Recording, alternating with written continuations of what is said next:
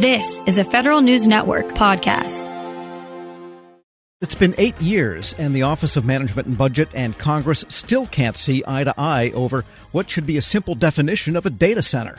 After memos, policies, even statutes, the concept of a data center continues to cause heartburn among federal technology leaders and members of Congress. We saw that on display at the biannual hearing on the Federal Information Technology Acquisition Reform Act scorecard. Federal News Network's Jason Miller heard the hearing and joins me now. And Jason, let's start out with the FITARA scorecards themselves, the agency progress since that hearing was based on scores that were coming out last December. Exactly, Tom. And this is one of those things where usually the scorecard comes out and the, and the committee has a hearing, but for whatever reason, pandemic and other reasons, uh, they decided to wait until obviously just recently. And the scorecard had a lot of good news on it. For instance, uh, every agency had at least a C grade. Nobody had a D or an F in their total grades. Uh, they're going to retire the software licensing category because every agency had an A.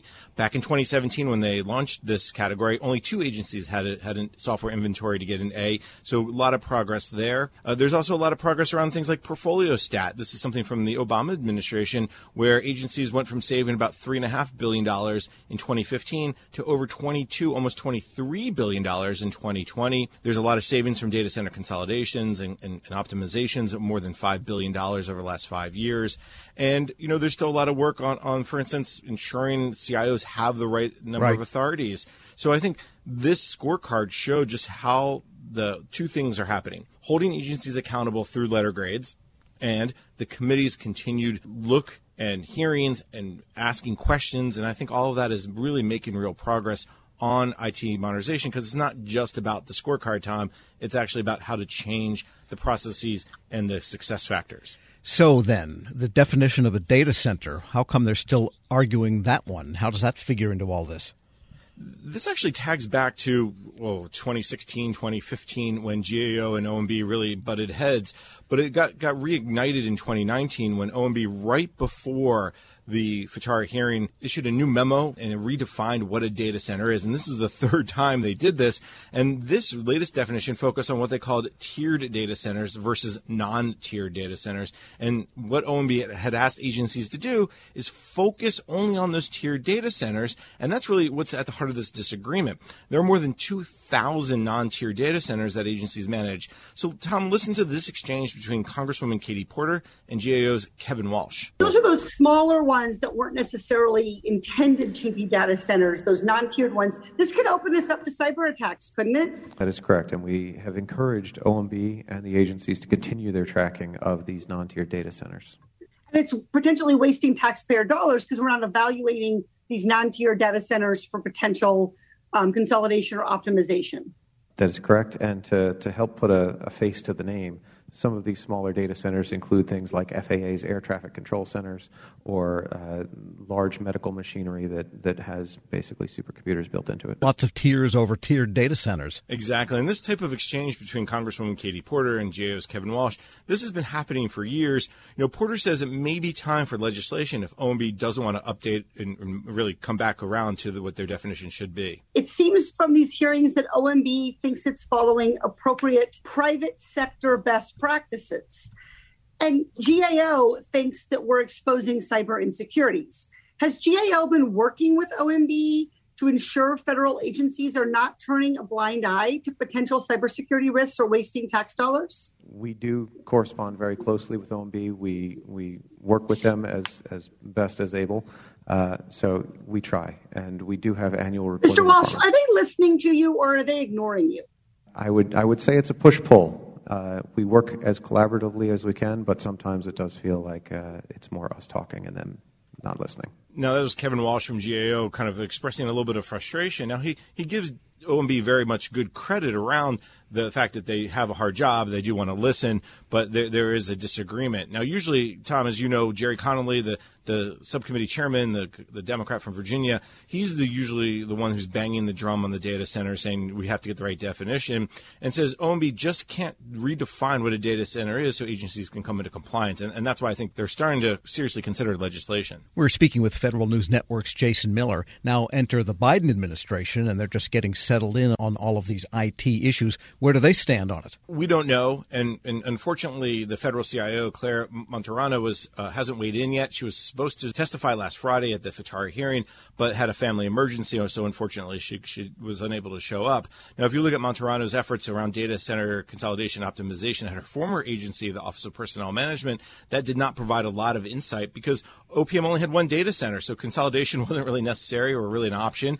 Uh, however, she did focus on some optimization, and according to the federal I T dashboard, O P M saved more than thirty-six million dollars because of that optimization. Now, Tom, when I posted my story last Friday, I heard from one federal executive privately, and they gave me some really interesting insight. And they said, the issue at hand is not so much a disagreement over the definition of a data center, but the committee and G A O are conflating FITARA, Federal I T Acquisition Reform Act, with FISMA, the Federal Information Security Management Act. The executive says all the data centers and their contents are still required to meet cybersecurity requirements under FISMA.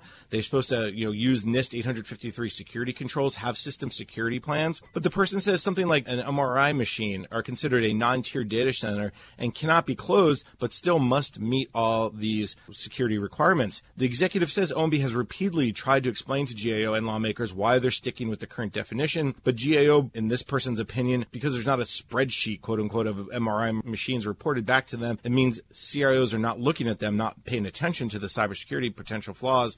And this source says that is not true. One last point, the executive says FITARA actually does call for data consolidation, but also optimization. So he believes Congressman Connolly is mistaken to say O M B is changing a word to suit their needs. If you look at the law, it absolutely says consolidation and optimization. And Jason, briefly, another area that comes up is how much authority C I Os actually have, which is what FITARA was basically all about.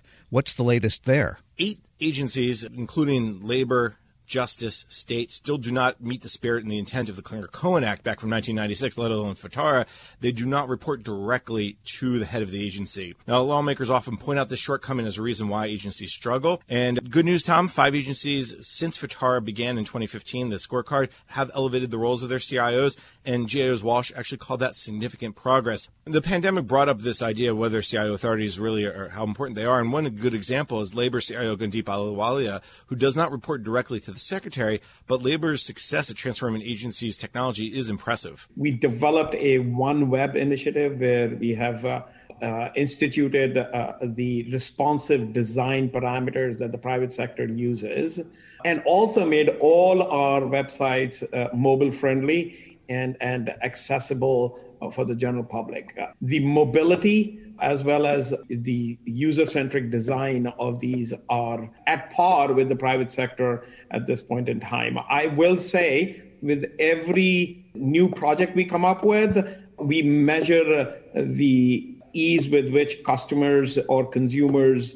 or, or employers across the nation are able to consume our services. Again, Labor C I O Gundeep Ahluwalia talking about the success of Labor's I T modernization efforts. All right, so the problem's not solved, but they're talking about it. And it's obvious, Tom, that you know the pandemic and other recent actions have really shown the power of technology and, and non-technology people who may have said, well, that C I O, they just make the computers run. They now realize how important it is that that C I O not only makes the computers run, but is part of the broader, bigger discussion. Federal News Network's Jason Miller, thanks so much. My pleasure. Check out his reporter's notebook now at federal news network dot com. We now bring you a special presentation from our friends at W A P A. Shane, thanks for joining us. Can you tell us about W A P A and your new podcast? Mike, great to see you again. The podcast series, Lessons in Leadership, what we're trying to do is, is take a deeper dive, a different angle into the conversation around leadership with great leaders at all levels of government. Uh, since the nineteen hundreds, leadership has been studied in a serious and academic way.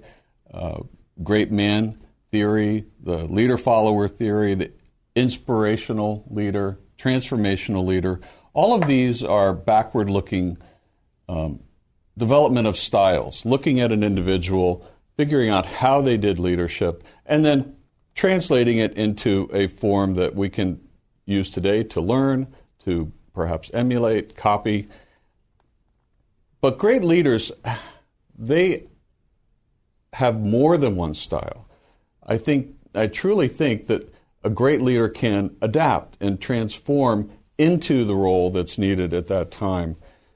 So what we're trying to do is is talk to great leaders and go a level deeper. Tell us about your a story in your past. Tell us an inspiration that really affected your ability to lead others. And this certainly applies in the uh, federal space.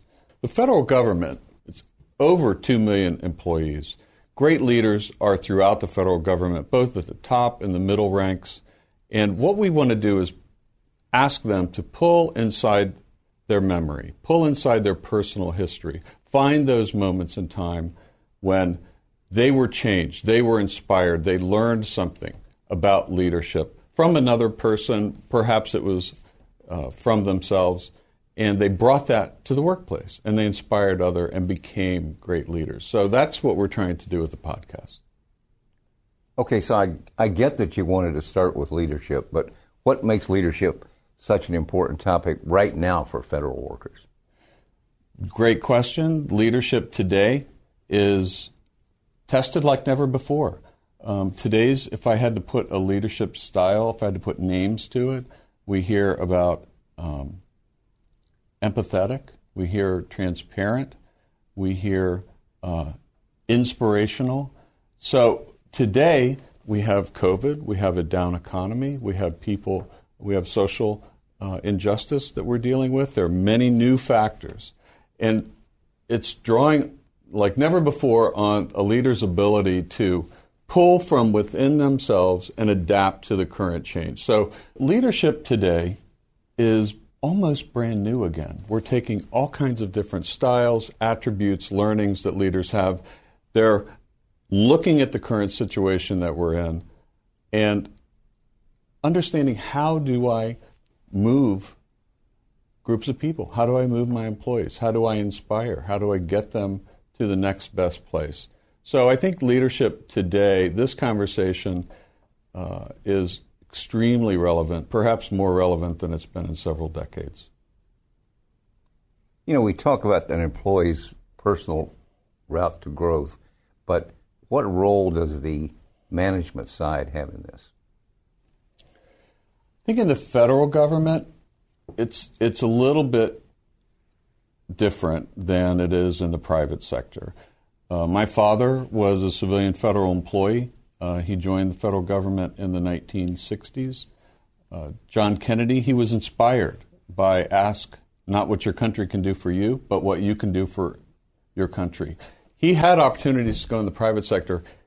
That notion of service inspired him. It inspired an entire generation. I would like to think that call to service, which is unique in, in the federal space, in the government space, still exists today. Well, that about says it all, but is anything else you'd want the audience to know about you personally or W A P A as an, as an organization? Uh, I have been uh, around the group affinity insurance world for um, three decades. Uh, led, this is my second uh, major organization that I've led. And I will tell you that we impart this feeling, uh, you mentioned it, Mike, about service, this notion. We serve those who serve. And uh, I will tell you that it's refreshing. It's a blessing to be there. And I have so much respect for civilian federal employees at every level of government. In this podcast, we're hoping to talk to leaders which are similarly inspired and can share their learnings over a lifetime. And uh, this will be useful information uh, for anybody in government service. Helping your employees learn new cloud skills helps your business become more agile, more resilient, and more secure. Not helping employees learn new cloud skills causes your business to become less agile, less resilient, less secure, less innovative, less profitable, and, well, ultimately less of a business. Don't become less of a business. Try PluralSight and get your employees everything they need to learn new cloud skills. Learn more at pluralsight dot com slash vision. Grab a thirty-day free trial of Live by Live Plus, and you'll get unlimited skips, commercial-free music, and all of the podcasts and live streaming events you can handle. Visit live x live dot com slash podcast one to learn more and start your free trial.